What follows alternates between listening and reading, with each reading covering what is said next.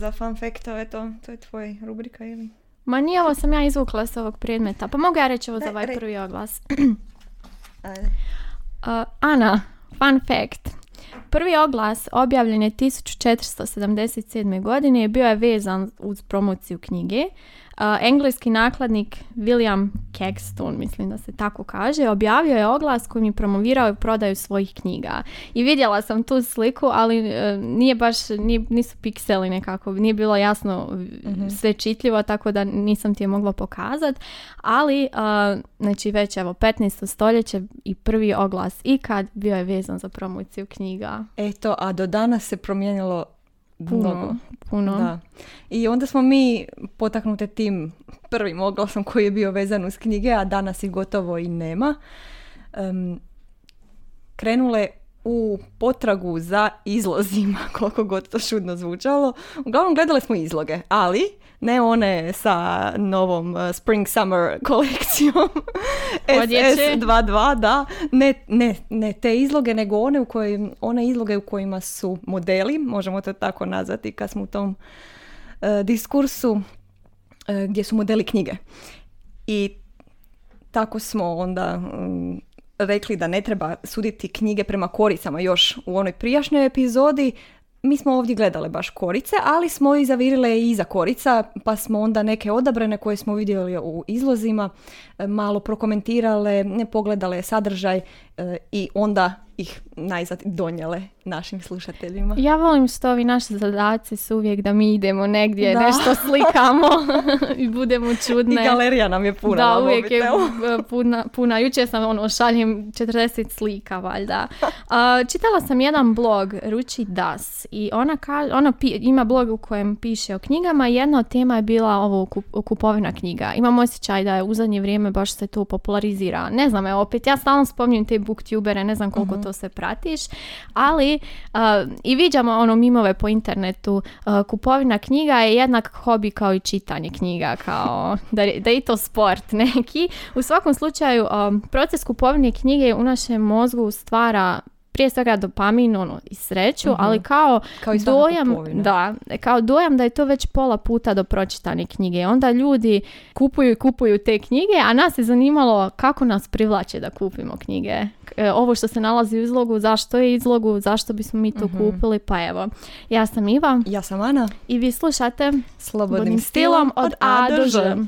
Ok, ti si imala fun fact, sad je na redu moje pitanje. Uh, Iva, što misliš, tko nam uopće servira te prijedloge za čitanje? Tko, tko postavlja baš te odabrane knjige u, u izlog? Jesu li to neke... Ne, ne- je li to- Nevidljive sile. Da, ili su to tete u dućanu i, i, knji- i oni koji rade u knjižari i kako su te knjige usklađene? Mi, smo, mi ćemo secirati kasnije taj naš izlog jedan, ali što misliš ti? Tko Pa- nam servira ono što ćemo možda čitati? One, naravno oni koji gledaju te izloge, neki kupuju samo ciljano, možda i nije u izlozima knjiga. mislim, ja sad ne znam kakve dogovore imaju izdavačke kuće, Mhm. ugovore i tako, ali znam da puno onog što viđam po Instagramu ili YouTubeu ili društvenim mrežama, ne znam, drugim na Facebooku i tako, onda se to automatski pojavi u knjižarama ili se prvo pojavi na izlozima knjižara, a onda, onda o tome govore a, ovi Mhm. influenceri. Tako da stvarno ne znam, ne znam, ali ako je nešto vidljivo prvo na internetu pa onda i na izlozima, veća je vjerojatnost da će se kupiti. Tako da mislim da je to neki, neki proces koji uključuje jednu i drugu stranu. Ni- nisam sigurna, ne- ni- nisam iza, iza kulisa, tako da, Da, da, znam to, te mračne tajne.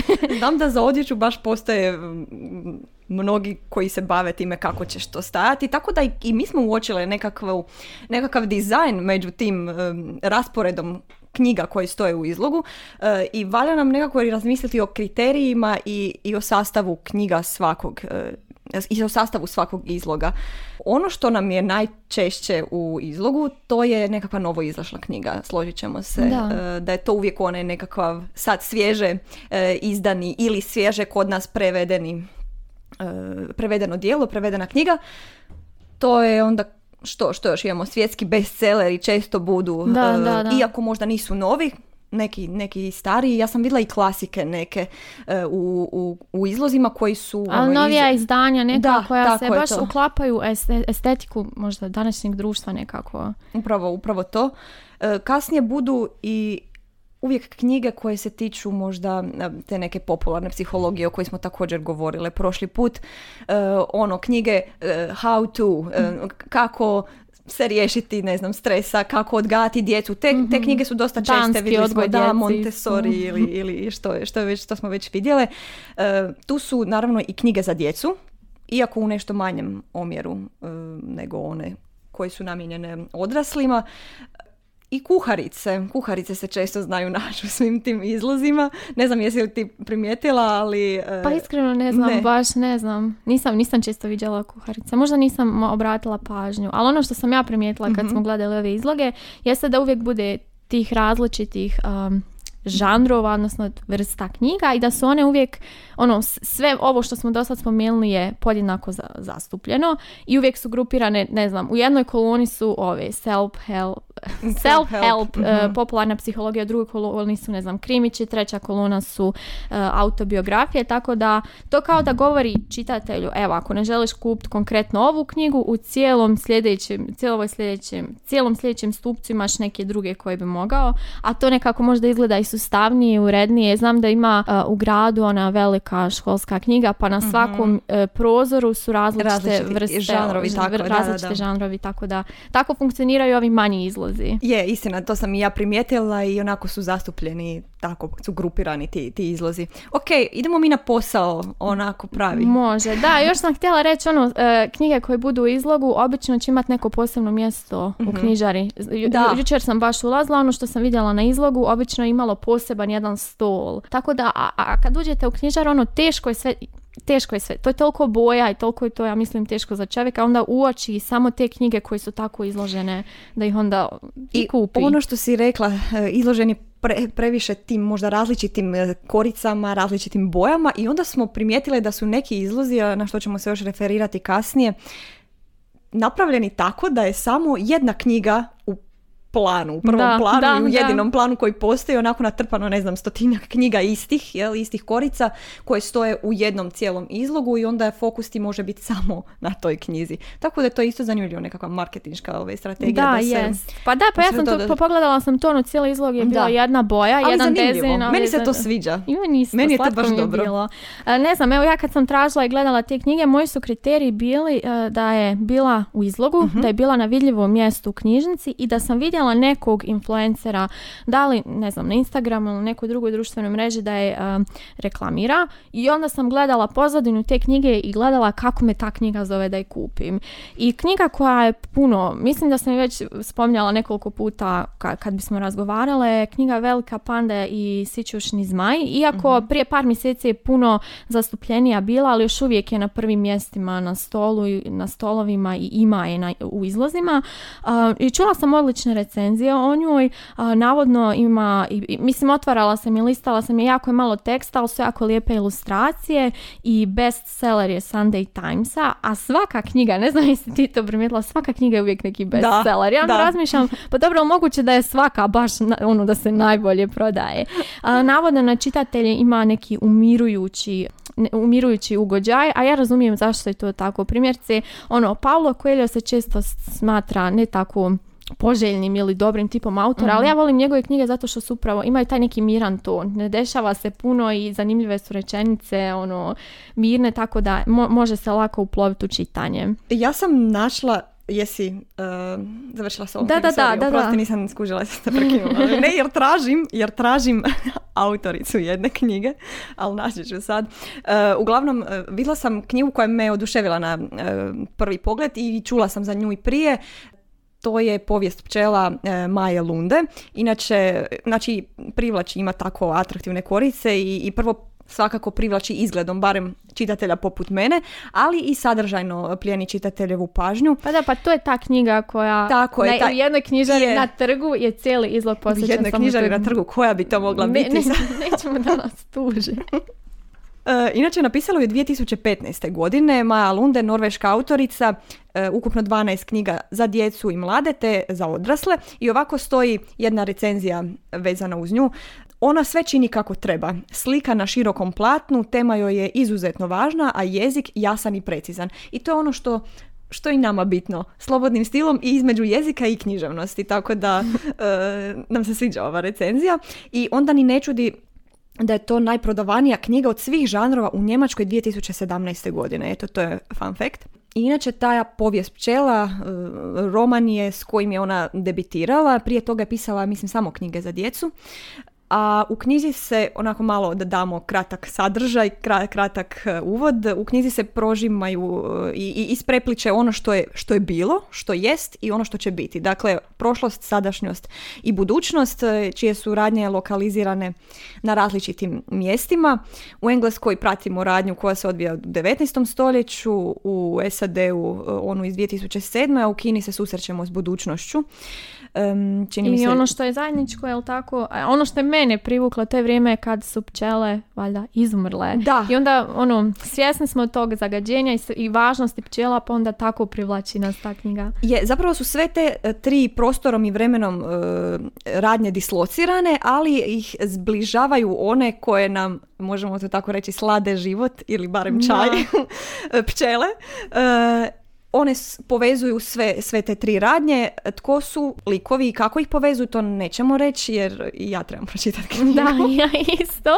A unutra, mislim, ja sam još malo nešto čitala u toj knjižari unutra.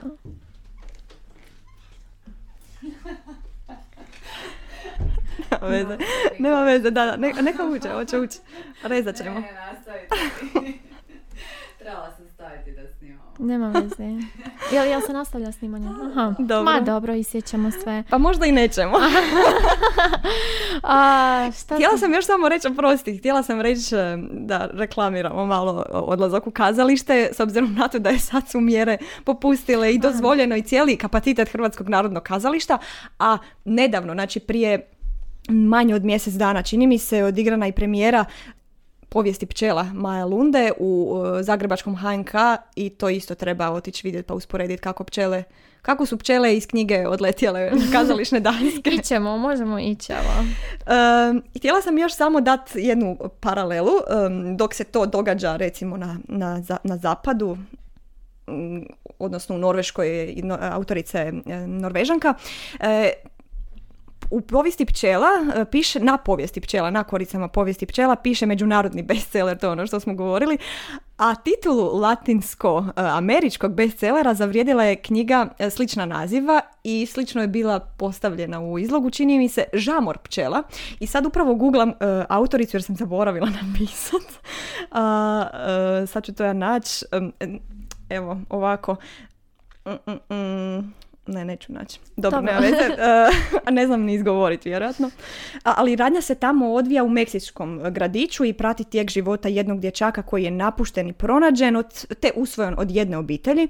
I taj dječak po mnogo čemu poseban, a to dokazuju i pčele uh, kojima je neprestano okružen te pčele impliciraju tu nekakvu posebnost uh, i zbog njegovog dara koji ima u sebi počinju ga gledati kao proroka. Sad naši slušatelji mogu pretpostaviti kakav bi to bio dar, ali svakako vrijedi pročitati. Zanimljiv naslov, ovo je kao e, međunarodni bestseller, ovo je e, latinsko-američki bestseller e, i sad tražim Sofija, Sofija Segovija, nešto, Segovija. Bravo, Ana. Eto, A dobro da, da ne zujim previše još samo. Želim reći da su pčele full popularne u zadnje vrijeme jer je bila tamo i slikovnica kako žive pčele. Um, ali eto, izvolim. A to je ono, e, vjerovanje, moja baka je meni uvijek govorila grijehe ubiti pčelu. uh Mislim, zna se ono, one su vrijedne, marljive, samo rade, bitne su za čovjeka, pa onda, a privučete to, nebitno. Mi smo rekli kao ne sudimo uh, knjigama ne. po koricama, ali kako to misliš ne sudiš knjizi po koricama? Ja sam u izlozima viđala knjigu uh, Lucinda Riley u sjeni masline. Isto, odmah je na naslovnici naglašeno da je to bestseller, povijesno ljubavna saga, od autorice knjige Sedam sestara i prodano je 25 milijuna primjeraka.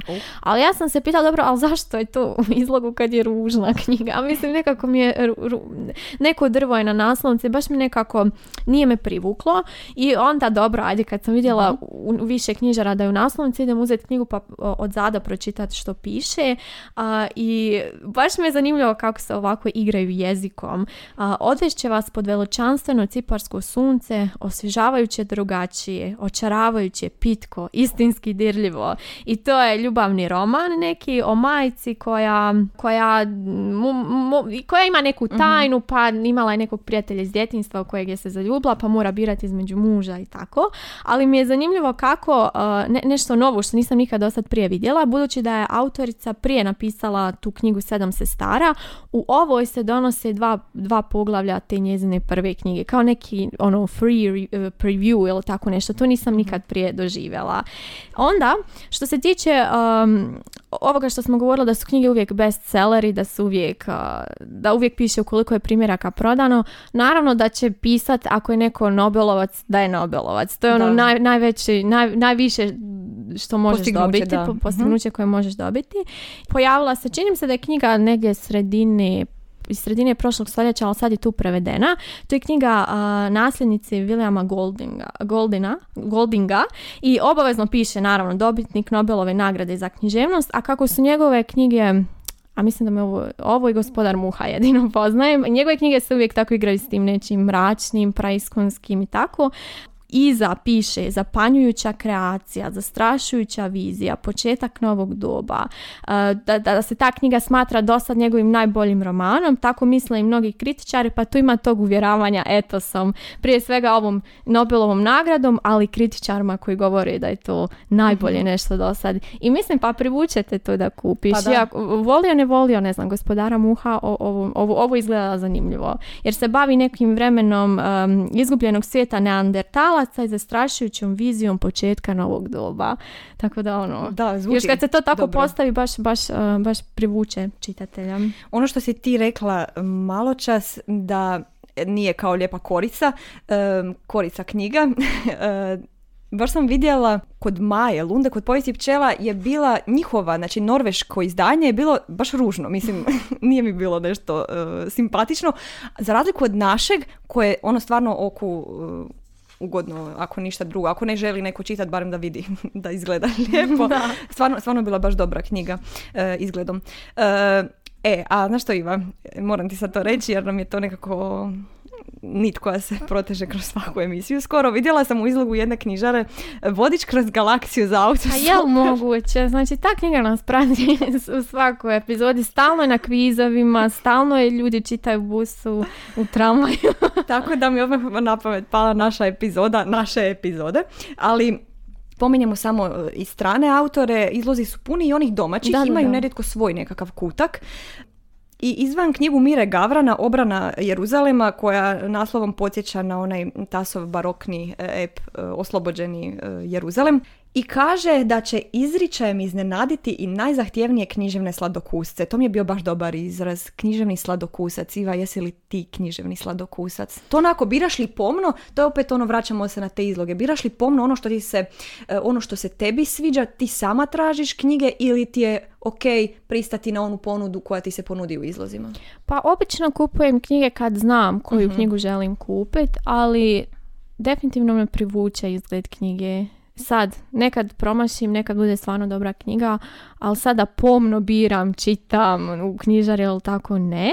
Uzmem ono što mi izgleda zanimljivo u tom trenutku. Ali sam pitala svoju cimercu kako ti kupuješ knjige.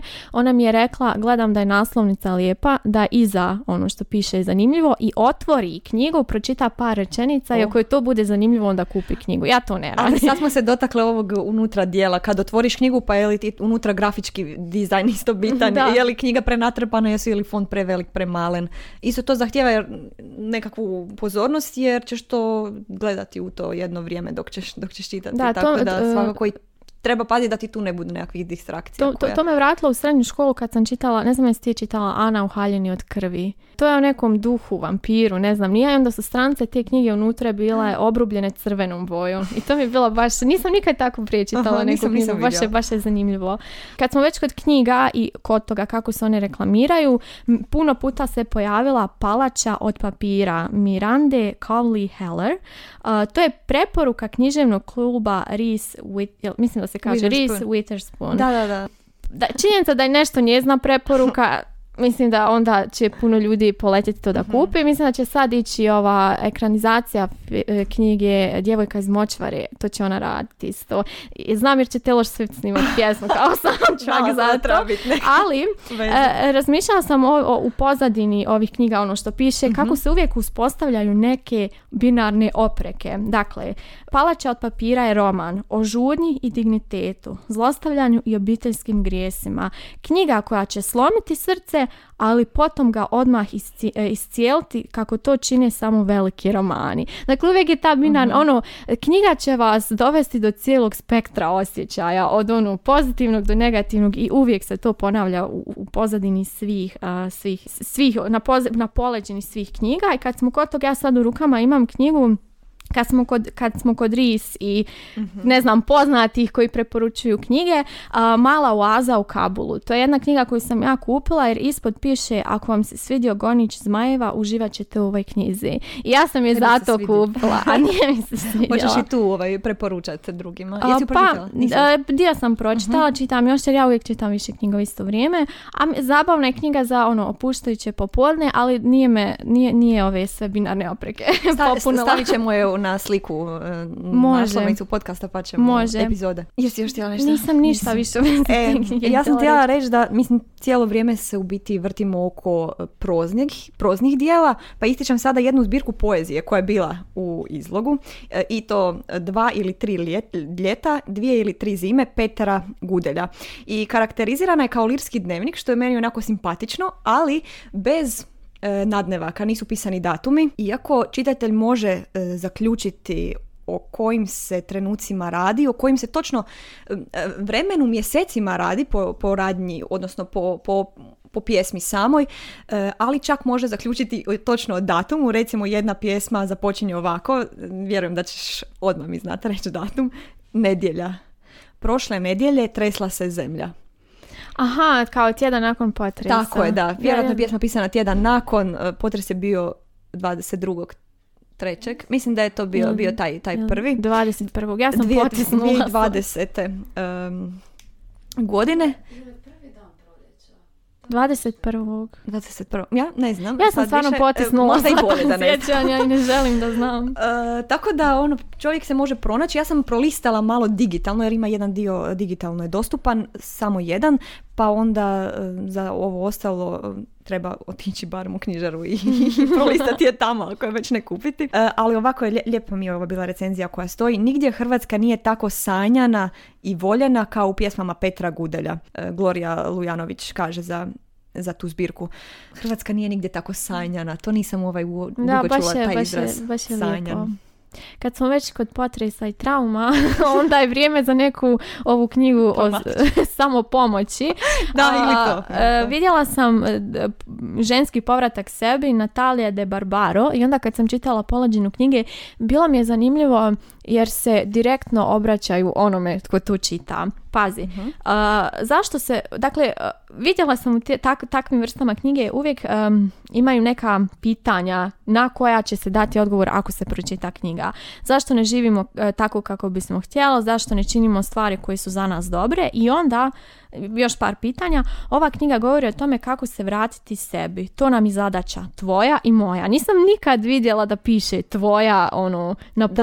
da je to ono Autori sam o- obraćanje. I pazi ovo, prepusti se autorici da te, pre- e, da te po- povede. Ne prepustite se, nego prepusti se. I Da. to mi je bilo jako zanimljivo za vidjeti ono direktno obraćanje. Ti se osjećaš pozvanim da, da se prepustiš i da kupiš. To je ona jedna od Jakobsonovih funkcija jezika o- koja je usmjerena na, na, na ono imperative, vokative, koristi, kako se zove. Pa, je li fatiška? Nije. E, e, ne znam, možda je. Ona od šest. Druga od šest. Re, ne, čekaj da se sjetim. Šta, konativna, apelat. Apelativno. Je li ja, je, je li ja apelativno? Ja mislim, Iva Bravo, To ćemo- ti, to je on tvoj prijatelj lingvist. Da, da, da. Idemo dalje. Knjiga izgubljenih, knjiga izgubljenih imena Kristin Harmel. To je autor, autorca svjetskih uspješnica. Kad nema posebne nagrade, onda piše da je autorca svjetskih uspješnica i nema broja. Ili je koliko- bestseller. ili je bestseller ili je svjetska uh, uspješnica. Uh, plus nadahnute zapanjujućim stvarnim događajima. Roman svjedoči o, zdr- o izdržljivosti ljudskog duha, snazi, hrabrosti i ljubavi pred licem zna, pred, zla, pred, ljubavi pred licem zla. To su nekako semantički nabijene sintagme kojima se privlači, bar mislim, i uvijek su ove neke pozitivne vrl- vrline naspram onog ne- negativnog, a pazi, na kraju, pero i malo mašte mogu promijeniti tijek povijesti. Misli se na ovu samu knjigu. Znači, neka na početku lažna autorska skromnost, a onda ono gdje će te knjiga Da, da, da. e, dovesti. E, Riječ je o nekoj fizičarki koja je na fotografijama, no, koja u novinama opazi fotografiju jedne knjige za koju je mislila da više ne postoji, u kojoj je ona pisala imena židovske djece kojima je izrađivala lažne dokumente da bi ih spasila. Tako da jako zanimljiva tema, definitivno aktuelna um, i, i, čini se, čini se da je zanimljivo. Ovo što si sad rekla e, da je mora nešto pisati, nekakvi superlativi na, na naslovnici, meni je bilo, bilo baš zanimljivo vidjeti neku knjigu koja, ne znam, možda čak piše ovaj čovjek nije dobio nikakvu nagradu za ovu knjigu. Tako, mislim, ja, mene bi to pa, privuklo. uvijek su bestselleri, uvijek, Ali ne, ja ne ko- želim da mi kako, piše ali kako su, ono. svi, kako su svi best, kako svi prodaju najviše? Jel baš nek, nek, neko toliko? napiše nešto suprotno, mislim da bi, možda to vjerojatno i postoji, a, ali ako možemo ne, potražiti. Možemo potražiti. možemo mi napisati. Napisala sam knjigu, niko je nije pročitao nikad. Možda bi to privuklo ljude, šta? Da. E, Tu su i bili neki klasici koji sam spomenula, recimo vidjela sam e, nova izdanja, pretpostavljam, e, Dosto- Dostojevskijevih zločini kazne i idiota, vjerojatno potaknuto obilj- obilježavanjem e, 200 rođendana e, 200. obljetnice pišćava rođenja, Em, tako da to, to sam još uočila, ali i knjigu koja mi je onako stalno iskakala iz svakog izlo- izloga, e, knjigu Billa Gatesa, kako spriječiti klimatsku katastrofu, to je ono kako nešto, savjeti mm, u deset koraka, on tamo i sažima sva svoja promatranja klimatskih promjena i, i, i nudi nekakva rješenja, moguća rješenja za e, promjene, ali one pozitivne e, promjene, promjene nabolje. E, ali također ponuda ovisi i o lokaciji knjižare. Recimo, ova naša knjižara, ne znam da si gledala izloge naše knjižare tu na ja, ja stalno jednu knjigu kod nas evo, gledam. Velike ideje književnosti. Stalno me privlači da je kupim sebi. Mislim da se tako zove. Da, da, da, stalno je tu. Mi imamo, za oni koji ne znaju, na filozofskom fakultetu se nalazi knjižara. em, Školska knjiga, je li Da, tako? školska knjiga. e, koja često ima neke naslove koje u ostalim školskim knjigama nisu u izlozima, koje se često tiču e, profesora koji su na, koji predaju na fakultetu ili područja koja se bave, kojima se, koji studij, e, studij, odnosno fakultet nudi. Pa ima, ne znam, češka morfologija, e, ima tu i kroatističke literature, filozofije i tako to. A ja sam htjela spomenuti ono što isto imamo u svakom izlogu, to su jedna posebna vrsta knjiga, to baš postoji, coffee table books, to su one koje samo stoje i ne gledaš ih, ne čitaš ih, nego samo stoje da budu lijepe e, na stoliću nekakvom. Ne znam jesi li ikad ti primijetila, to često zna biti u onim im- emisijama sa dizajnom e, interijera, Da. onako knjige su estetski vrlo atraktivne, ali ja sumnjam da su... E, ja sam e, gledala jedan e, YouTube video vezano za to. Jack Edwards, kojeg ja stalno Mhm. spominjem, ako ga ne pratiš, molim te, kreni da ga pratiš. On je baš naručio, pri, pri- ne znam, preko Amazona knjige koje služe samo tako za ukrase i onda kad ih je kupio, ono, gledao šta se nalazi unutra, tipa uzeo, ne znam, setove zelenih knjiga jer se to uklapa u njegov stan u prostoru u kojem boravi, onda su to ono, ne- neka, neka ra- random tematika je tih knjiga, nešto poljoprivredi je dobio i tako, pa onda, ali e, to me, to me e, podsjeća na, a to, ja, ja često razgovaram s prijateljima o tome kako mi je krivo što je to sad tako, ovaj neki um, kolekcionarski mentalitet se tu pojavio, posebice kad je riječ o Harry Potteru. Ja ne znam, jesi ti primijetila ono izdanja Harrya Pottera u bojama kuća, ovih domova, Gryffindor, Slytherin i tako. I ono, mislim, ok, ko može sve priuštiti nek si kupi, ali baš, baš malo mi je to pretjerivanje. Ja ono imam Harry Pottera, čitala sam ga, ali nije mi toliko stalo sad da moram imat, ne znam, Hufflepuff serijal da, tu- uh, Harry Potter. Tu ide više naglasak na, ovo, na ove izraza, ne možda na sadržaj, iako e, znam e, ljude koji se suzdržavaju od odlaska e, u knjižare i gledanja u izloge jer znaju da će se, ako, ako prođu pored izloga, vjerojatno nabaviti e, još knjiga, a doma im, doma im stoji vjerojatno još hrpa nepročitanih, tako da ima, ima i takvih, ne znam jesi li ti jedna od tih, ali e, znam, znam takve neke ljude. Ja imam jednu situaciju Da čujem. Šparu, ako želiš da ti ispričam. Pr- e, Prošli tjedan, budući ja sam znala što ćemo snimat, e, bila sam u Šparu i tamo je bila akcija knjiga, bile su knjige po 10 kuna i kako sam znala što snimamo, ja sam stala ispred košare i mogu samo misliti kako sam ja izgledala drugim ljudima i ono imala sam stav, ajde uvjeri me da te kupi. I onda sam kupila dvije neke knjige, jedna se zove Lovina, druga se zove ubojstva, Boja ubojstva bi uh, Lerkhama ili tako nešto. E, ne, govori o, ova jedna knjiga govori o sinesteziji, a druga je, čini mi se neki detektivski roman. E sad, ja kad sam kupila nisam pretjerano baš obraćala pažnju, mimo ono kad sam čitala. Kad me je knjiga uvjeravala da je kupim, a onda kad sam jučer isto ovo izdanje vidjela tvrdo ukoričeno, pomislila sam kako cool knjiga, baš bih htjela imati tu knjigu, onda sam se sjetila pa imaš. Tako da i to utječe, vidiš da i to utječe na izbor knjiga. Sve. Em, rekli smo da, da se knjige zapravo rijetko reklamiraju, ali mi smo ih u ovoj epizodi onako dobro em, izreklamirale i da nadok- nadoknadile sve ono što je od onog prvog oglasa je 15. ostalo. stoljeću. Da, e, nadoknadile smo gotovo sve, iako ima tu još prostora naravno. Koji su možda naši neki općeniti zaključci o izlozima?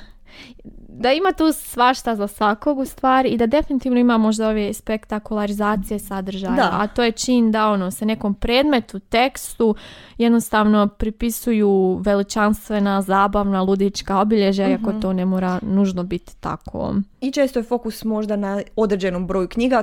Nisu jednake knjige, svaka knjiga nekako nudi ono što nas i ta kampanja koja je bila e, odvodi e, o, o godini čitanja. Svaka nas knjiga, odnosno čitanje odvo- odvodi u svijetove u koje nikada ne bismo vidjeli i upoznaje nas ljudima koje nikada ne bismo upoznali.